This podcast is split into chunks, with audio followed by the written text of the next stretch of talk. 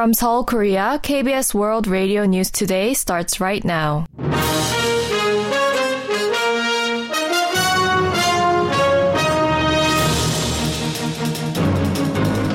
On today's broadcast, the nominee for the U.S. Indo Pacific Command Chief says U.S. strategic forces on the Korean Peninsula are essential as the North continues to test launch cruise missiles.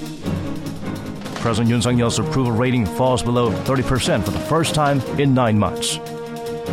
And inflation slows to the 2% range for the first time in six months. This is KBS World Radio News. I'm Daniel Chang.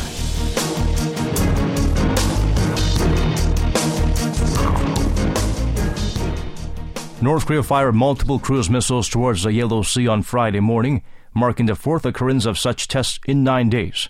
South Korea's Joint Chiefs of Staff said it detected multiple cruise missiles launched from the north at around 11 a.m. The military said it is closely coordinating with the United States on the latest missile firings while monitoring developments in the north. Pyongyang had previously conducted three rounds of cruise missile firings last Wednesday, Sunday, and Tuesday this week. According to the North's state media, the first two rounds involved the new Pulhwasal 331 strategic cruise missile, while the third round featured the previously known Hwasal 2 model. As North Korea continues to increase military tension on the Korean peninsula with a series of cruise missile launches and other weapons tests, the nominee for the U.S. Indo Pacific Command Chief told the U.S. Senate that there are significant strategic and military risks of a potential conflict on the Korean peninsula. To deal with the evolving nuclear threats from the north, Admiral Samuel Paparo said that U.S. strategic forces are necessary for deterrence. Kim Bum-soo has more. Senator, absolutely critical. Amid heightening tensions on the Korean Peninsula, the nominee for the U.S. Indo-Pacific Commander has reaffirmed that U.S. extended deterrence is, quote, absolutely essential for the region. During a confirmation hearing of the U.S. Senate Armed Services Committee on Thursday, Admiral Samuel Paparo discussed the changing dynamic of the Korean Peninsula. As a military commander, I must look at the capability development and to be able to pace that to deter that. Extended deterrence, particularly with U.S. strategic forces, is absolutely essential.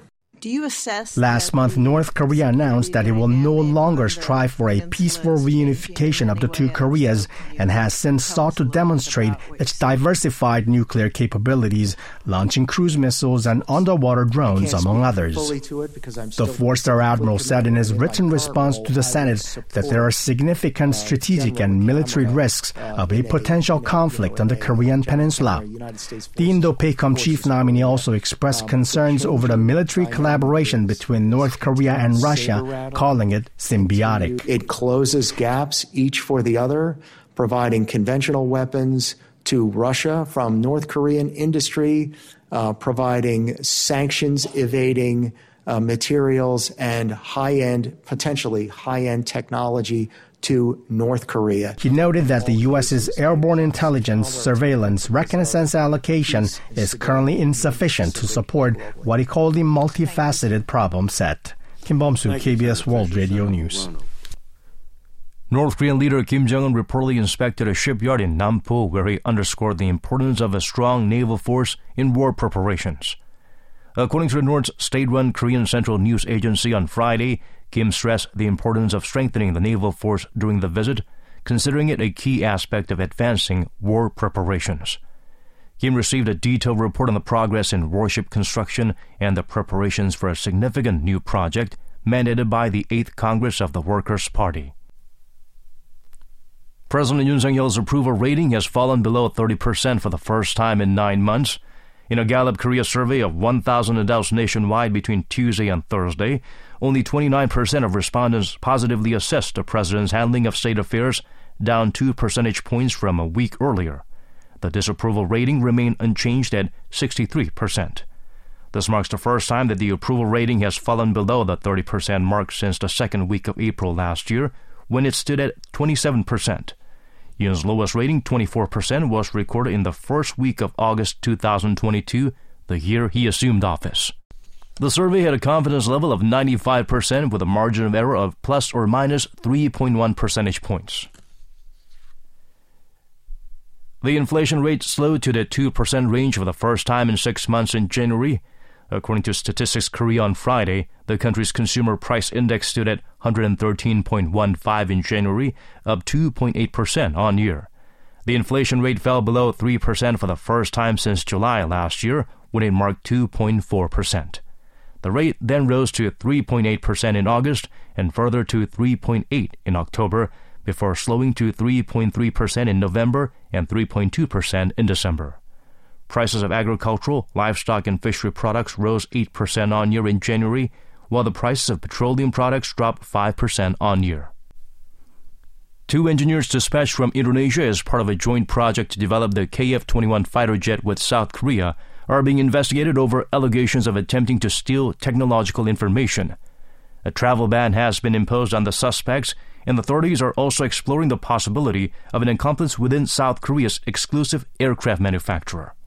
Yun So-young reports. Two Indonesian engineers participating in the development of South Korea's KF-21 fighter jet are under investigation after they allegedly tried to steal internal documents.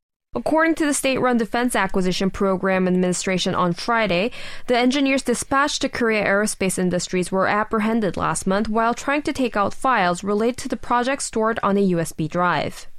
While a joint investigation involving the National Intelligence Service, the Defense Procurement Agency, and the Defense Counterintelligence Command is underway, the engineers have been banned from leaving the country. ADAPA officials said the probe is focused on identifying the specific documents the Indonesian engineers attempted to steal, noting that the USB drive primarily contained general documents and not those related to strategic technologies that might violate laws and military secrets or the protection of defense industrial technology. Due to the engineers' restricted access to classified zones within the KAI building, investigators are also reportedly reviewing the possibility of an internal accomplice. Indonesia, a partner in the project, had agreed to shoulder 20% of the total project cost, amounting to 1.7 trillion won or approximately 1.3 billion US dollars by June 2026, while manufacturing 48 jets after receiving a prototype and technology documents from South Korea. Despite having paid 227.2 billion won until January 2019, Jakarta has accumulated an overdue payment of around 1 trillion won, citing budget shortages. Since the completion of the first prototype in April 2021, the sixth KF 21 successfully took flight last year. The South Korean Air Force aims to deploy 120 KF 21s by 2032. Yun So-hyang, KBS World Radio News. The South Korean men's national football team, who suffered a crushing defeat against Australia at the final match of the AFC Asian Cup nine years ago, will seek redemption on Saturday. The Taeguk Warriors, led by head coach Jurgen Klinsmann, is set to face off against the Socceroos in the quarterfinal stage of the 2023 AFC Asia Cup in Qatar's Al Janoub Stadium. The match is scheduled to kick off at 12:30 a.m. Korea time on Saturday. Having secured a spot in the round of 16 by finishing second in Group E, South Korea progressed to the quarterfinals by defeating Saudi Arabia 4-2 in a penalty shootout. The benchmark Korea Composite Stock Price Index climbed 72.85 points or 2.87% on Friday to close at 2,615.31. The tech heavy Kosdaq also rose, gaining 16.04 points or 2.01% to close at 814.77. On the foreign exchange, the local currency strengthened 9.21 against the US dollar, closing the day at 1,322.61.